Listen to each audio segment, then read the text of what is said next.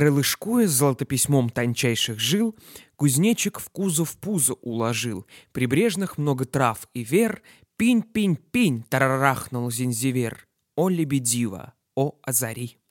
Это стихотворение, на первый взгляд, может показаться и неуклюже, и даже не вполне дружащее с рифмой, но эти строки по-настоящему совершили революцию в поэтическом творчестве начала XX века. Его называли мастером стиха Маяковский, Бурлюк, Крученых, Пастернак, считали его учителем и, конечно, другом. Его жизнь оборвалась рано, в 1922 году, но он успел сделать многое и навсегда вписать свое имя в ряды отцов-основателей русского футуризма. Новый эпизод посвящен Велимиру Хлебникову, председателю земного шара. Здравствуйте, друзья! Вы слушаете исторический подкаст «При царе Горохе». Меня зовут Никита Исанов, и я историк. Это подкасты о событиях и людях, так или иначе повлиявших на историю нашей страны. Каждый эпизод — это отдельный рассказ о нашем прошлом, возможно, о котором вы не знали или знали, но забыли. В общем, сами разберетесь.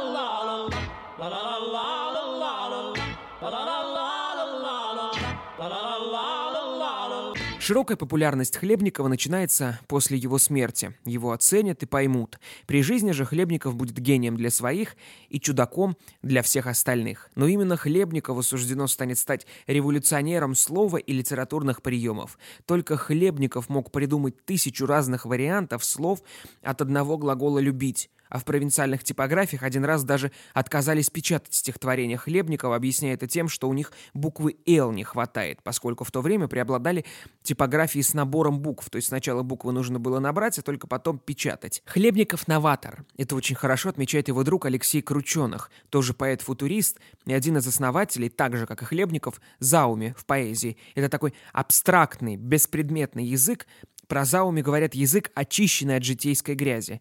Так вот, Крученых выделяет несколько отличий поэзии Хлебникова от других поэтов, успевших стать к концу XIX или уже в начале XX века классиками русского слова.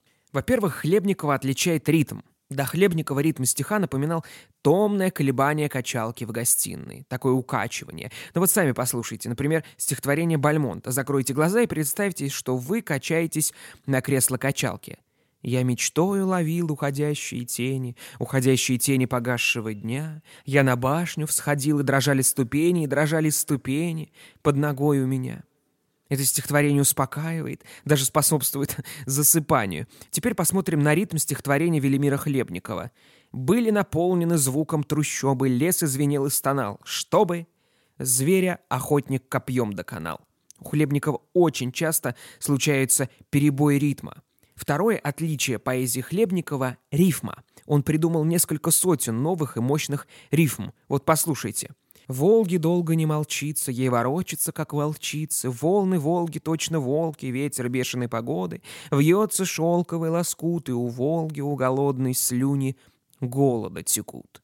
Почти все стихотворение основано на звуках «волк», которые в этих семи строках повторяются в разных вариациях аж 20 раз. Есть еще множество отличий Хлебникова от других поэтов. Сейчас хочу немного рассказать, кто вообще такой Хлебников и каким он остался в памяти своих современников, которые оставили о нем много воспоминаний.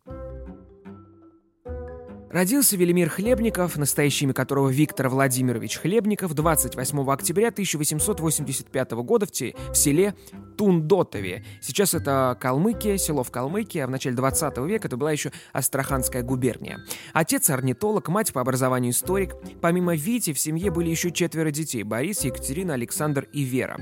Детство Хлебникова прошло на Волыне. Это когда-то давно территория Галицко-Волынского княжества. Сейчас эта территория разделена между Украиной, Белоруссией и Польшей. Еще Детство прошло в Симбирске, Казани, Астрахани. Вообще вся жизнь Хлебникова пройдет в постоянных переездах. Как пишут его друзья, бесцельных переездов. Никто никогда не мог понять, что вообще заставляет Виктора Владимировича так часто ездить, при том, что у него не было каких-то конкретных дел в тех городах, куда он ездил. Хлебников получает хорошее образование, он заканчивает гимназию, плюс у него еще были и домашние преподаватели. В 1903 году Он оканчивает гимназию, много занимается живописью, сильно увлекается математикой, что, в общем, было отмечено даже в его аттестате. Свое увлечение математикой Хлебников пронесет через всю жизнь. Его будет постоянно интересовать математика. В письмах начала 1911 года он даже пишет «Я усердно занимаюсь числами и нашел довольно много законностей». Он даже приходит к своему математическому пониманию истории. Хлебников пишет «Не события управляют временем, а времена управляют числами». Он постоянно пытался найти закономерности числовых соотношений между событиями. Составлял гороскопы, иногда даже настолько увлекался, что напрочь забывал про поэзию. После окончания гимназии Хлебников поступает в Казанский университет. Это было в 1903 году. Про Хлебникова можно сказать «вечный студент». Учеба его радовала только в самом начале. Его сестра Вера Владимировна пишет в воспоминаниях. «Помню, радостный поступал он в университет. Все с, любо... Все с любопытством смотрели на этого голубоглазого мальчика в новеньком студенческом костюмчике. Но так было лишь в начале. Лекции его не удовлетворяли. Он стал манкировать, ну, значит, прогуливать, предпочитая книги. Конец цитаты. В годы учебы Хлебников увлекается революционным движением. Казанский университет еще с 80-х годов 19 века считался довольно беспокойным. Студенты там учились свободолюбивые, легкие на подъем. В 1903 году, в конце октября, студенческое общество отреагировало на смерть студента из казанского кружка социал-демократов. И студенты вышли на улицу. Среди тех, кто вышел на демонстрацию, был и Хлебников. Сестра Хлебникова, Екатерина, так передает это событие в жизни брата. Осенью он начал посещать университет. С удовольствием ходил на лекции и увлекался математикой. 5 ноября была студенческая демонстрация. Полиция разгоняла учащихся. Отец пошел уговаривать Витю уйти, но он остался. Когда стали арестовывать, многие убегали. Витя не убежал. Как он объяснил потом, надо же был кому-нибудь отвечать. В тюрьме он просидел месяц. Конец цитаты. Вот после этого Хлебников изменился. Лекции в университете он не любил, Затем и вовсе взял и уехал в Ярославскую губернию. Из, из института его отчислили. Правда, в 1904 году он вновь зачисляет студентов в Казанский университет на естественное отделение физико-математического факультета, где учится несколько лет, но снова не заканчивает его. Затем он перебирается в Петербург, все его время начинает занимать поэзия. По словам сестры, писать он начал в последних классах гимназии. В 1908 году он зачисляется в Петербургский университет и пишет родным Живу на Васильевском острове. В 15-20 минутах ходьбы от университета. Плачу 10 рублей комната. Обедаю в столовой то за 10 копеек, то за 50 копеек. Обед всегда невкусный. У хозяйки мог бы обедать за 11 рублей. Имеется в виду в месяц. А, но это до лучших времен. Конец цитаты. Петербургский студент Хлебников уже был знаком с Вячеславом Ивановым, с которым познакомился в Судаке летом 1908 года. В северной столице он впервые видит Федора Сологуба, Сергея Городецкого и постепенно совсем холодеет к институту, который Хлебников в конечном счете так и не закончит. Его отчислят в 1911 году. Про этот период своей жизни родителям он пишет «Веду жизнь богемы». Вначале он очень сближается с символистами. Это как раз Иванов, Кузьмин, о котором я рассказывал в подкасте про Парнок и Цветаева. Кто не слушал, обязательно послушайте. Хлебников того времени был даже близок к тому, чтобы напечататься в Аполлоне, но до этого не дошло потому что творчество Хлебникова все же было очень далеко от символизма, и печатать такое на страницах этого журнала не решились. После того, как Хлебникова прокатили с публикациями в Аполлоне, он холодеет к символистам и отдаляется от них. Хотя вообще что-то от символизма все же было в стихах раннего Велимира Хлебникова. Вот, например. Негли легких дум, лодки направили к легкому свету, бегали легкости в шум, не были нету и нету, в тумане грязобы восстали грязоги, в туманных тревогах восстали чертоги, в саногах, мечтогах почил он. Почему у черты, в чертогах, грязогах почил он, почему мечты. Но Хлебников взрослеет. Его увлечение символизмом пропадает, он все же более рационалистичен. В конце 900-х годов поэт сближается с футуристами. Тогда они еще не приняли такие законченные очертания, где-то, пожалуй, до 1911-1912 годов, до появления первого садка судей. Это первый футуристический альманах. После публикации в этом сборнике можно говорить уже о какой-то известности Хлебникова. Хлебников все больше и больше проникает в среду футуристов. Давид Бурлюк, друг Хлебникова и один из, из основоположников русского футуризма, вот что вспоминает цитата. «Хлебников жил у купца на уроке за комнату. Витя занимался за комнату с двумя очень вспухшими блондинками, дочерьми купца. Конец цитаты. Хлебников, вообще-то говоря, постоянно у кого-то жил. У него не было собственного угла. Он постоянно мотался между городами и всегда где-то дожил. В своих пристрастных рассказах Лили Брик пишет вот что. Цитата. «У Хлебникова никогда не было ни копейки. Одна смена белья, брюки рваные, вместо подушки наволочка, набитая рукописями. Когда уезжал в другой город, наволочку оставлял где попало. Читать свои вещи он совсем не мог. Ему становилось нестерпимо скучно. Он замолкал на полуслове, говоря э, и так далее. Пришел он к нам, пишет Брик, как-то зимой в летнем пальто, синий от холода. Я тут же повела его покупать шубу. Я дала ему также 3 рубля на шапку и пошла по своим делам. Вместо шапки он купил, конечно, цветных бумажных салфеток. Уж очень понравились. И принес мне в подарок. Конец цитаты. Вот в этом весь был Велимир Хлебников.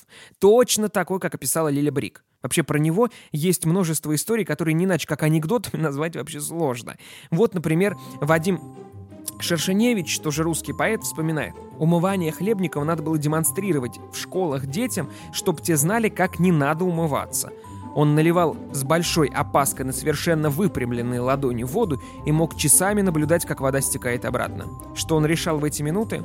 Неизвестно.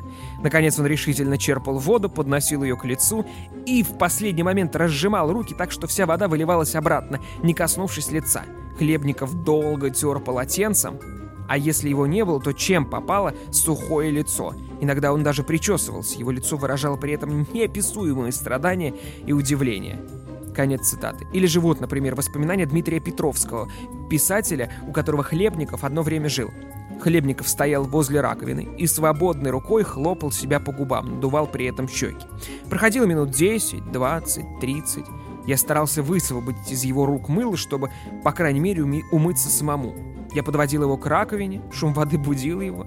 Он смачивал надбровные дуги кончик носа и оттопыренные губы двумя пальцами, фыркал и требовал полотенца. После я стал прибегать к следующему способу. Я подавал ему мокрое полотенце, он крепко вытирался им, тогда я подавал сухое. Конец цитаты. Темы, которые волновали Хлебникова, можно схематично определить как «природа», «город», «будущее». Но больше всего он любил писать и говорить о войне.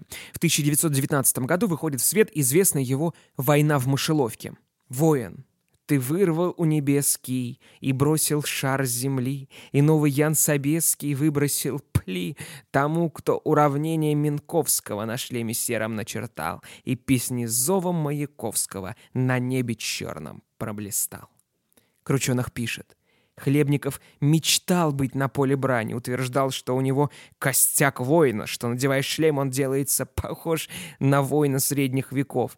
В 1916 году Велимир Хлебников уезжает из Москвы в Астрахань, где его призывает на военную службу и отправляет в 93-й запасный полк, стоявший в Царицыне, это современный Волгоград. Здесь он уже не такой бравый военный, каким был в мирное время в шлеме, схожим со средневековым воином. Он пишет от перевоплощения поэта в лишенное разума животное, с которым говорят языком конюхов. Конец цитаты. Он даже пишет очень красноречивое стихотворение, основанное на его ощущениях солдатской жизни времен Первой мировой. Где, как волосы девицыны, плещут реки там, в Царицыне. Для неведомой судьбы, для неведомого боя нагибались дубы, нам ненужной тетевою. В пеший полк, 93-й, я погиб как гибнут дети. В Петербурге Хлебников был центральной фигурой в среде футуристов. Он был бесшумен и постоянно сосредоточен. Когда он работал, он всецело отдавал себя этому делу, но в жизни Хлебников был очень застенчивый, говорил тихо, писал бисерным подчерком. Был беспомощный, как дитя, и сильно рассеян. За обедом мог поднести к рту коробку спичку вместо хлеба. С 1910 по 1915 года Хлебников постоянно куда-то мечется. Он то в Москве, то в Астрахани у родителей, то в Святошине, это под Киевом, то в Чернянке у Бурлюков, это где-то в Белгороде. А, то в Петербурге, то в Кооколе, это Ленинградская область. Там было много дач творческой интеллигенции, вроде Репина, Леонида Андреева, Чуковского и так далее. Он много работает, ездит, пишет. Весну лет 1914 года проводит у родителей, откуда пишет тоже поэту-футуристу Василию Каменскому. «Мы образуем правительство председателя земного шара. Готовь список. Присылай». Правительство земного шара — это своеобразное утопическое представление Хлебникова о государстве поэтов и ученых, которое должно было осуществить мировую гармонию. Он верил в реальное значение своего общества. Он надеялся путем печати и корреспонденции привлечь в общество лучших людей своего времени и установить связь по всему миру. После февральской революции 17 года Хлебников даже выступает с воззванием председателя земного шара в Харькове. Но этот сюжет не так интересен. Интересно то, как происходило избрание главного председателя земного шара, то есть самого Хлебникова. В апреле 1920 года в Харьков приезжают два поэта, Сергей Есенин и Анатолий Мариенгов. Приехали специально проведать Хлебникова. Вот на встречу Есенин говорит. «Велимир Викторович, вы ведь председатель земного шара. Мы хотим в городском Харьковском театре всенародный и торжественным церемониалом упрочить ваше избрание». Неделю спустя перед тысячеглазым залом совершается ритуал. Хлебников в холщовой рясе, босой, со скрещенными на груди руками выслушивает, значит, читаемые Есениным и Мариенгофом акафисты посвящения его в председателя. После каждого четверостишия, как условлен, он произносит «верую». Но верую, говорит он так тихо, что мы, пишет Мариенгоф, только угадываем слова. Есенин толкает Хлебникова в бок и говорит «Велимир, говорите громче, публика ни черта не слышит». В заключении, как символ земного шара, надевает ему на палец кольцо, взятое на пару минут у Бориса Глубаковского, актера Московского камерного театра. Далее занавес. И дальше, по моему мнению, происходит самое интересное. Глубаковский подходит к Хлебникову и говорит, «Велимир, снимай кольцо». Хлебников смотрит на него совершенно испуганно и прячет руку за спину. Глубаковский уже сердясь. «Брось дурака ломать, отдавай кольцо». Есенин рядом стоит и просто надрывается от смеха. Он-то ведь все это действие с Мариенгофом совершил в шутку. Ну, просто вот, ну, посмеяться. А Хлебников — это же сама детская наивность. Это, он это так серьезно воспринял, он говорит Глубаковскому. Это, это, это шар, символ земного шара, а я вот, меня Есенин и Мариенгоф, председатели. Глубаковский в конец потерял терпение, грубо стащил кольцо с пальца Хлебникова, а тот уткнулся в театральную кулису и зарыдал большими крокодилями слезами. Вообще, мне кажется, что постоянство — это не про Хлебникова. Где-то долго работать, на одном месте долго жить, его, мне кажется, даже мысли такие тяготили. После Октябрьской революции он устроился работать редактором какого-то журнала. Его туда пригласили. Он пишет сестре Вере Владимировне. «Я согласился, получил аванс на расходы, кошелек, туго набитый деньгами. Вышел с ним на улицу, прошелся немного и раздумал.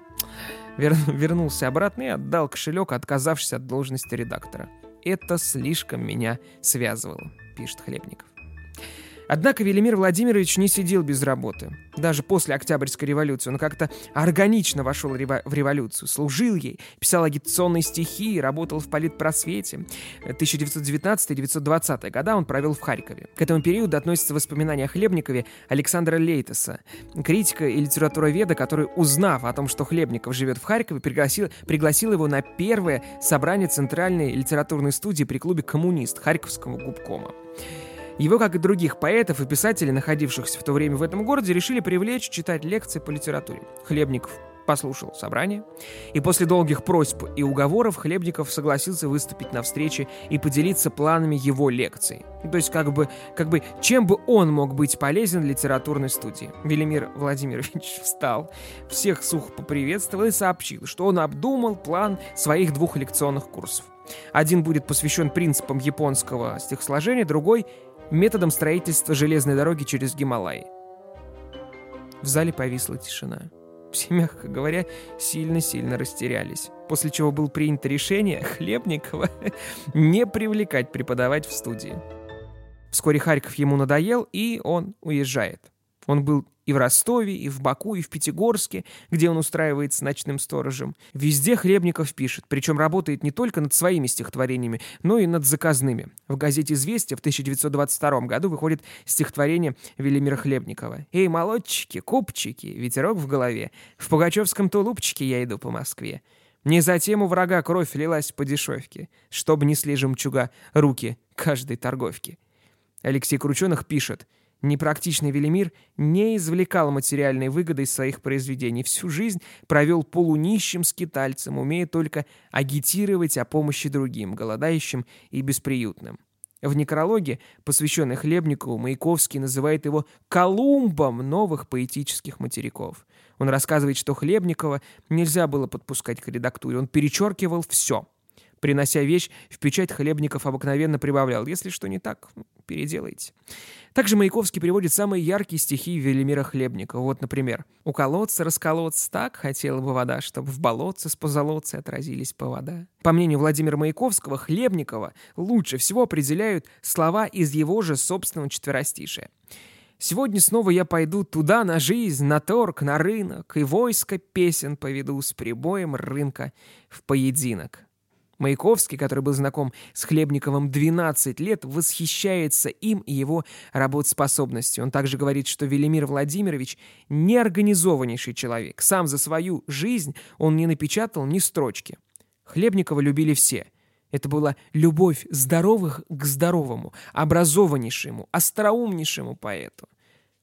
Он умер в 1922 году в Санталове. Это село в Новогородской губернии. Он пишет – я шел пешком, спал на земле и лишился ног. Они, они у него жутко пухли. Он очень хотел снова вернуться в Москву, но этому не суждено было сбыться.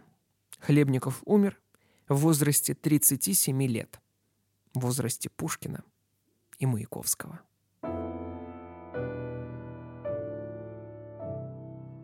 Друзья, вы послушали мой новый эпизод подкаста «При царе Горохе». Оставляйте в группе ВКонтакте свои комментарии, делитесь э, этим выпуском, вообще пишите, что вы о нем думаете, что вы думаете о Хлебникове, что вы думаете о его стихах, что вы думаете вообще в принципе о Серебряном веке. Подкаст можно слушать на Яндекс Музыке, Кастбоксе, Google подкастах, Apple подкастах и в группе ВКонтакте.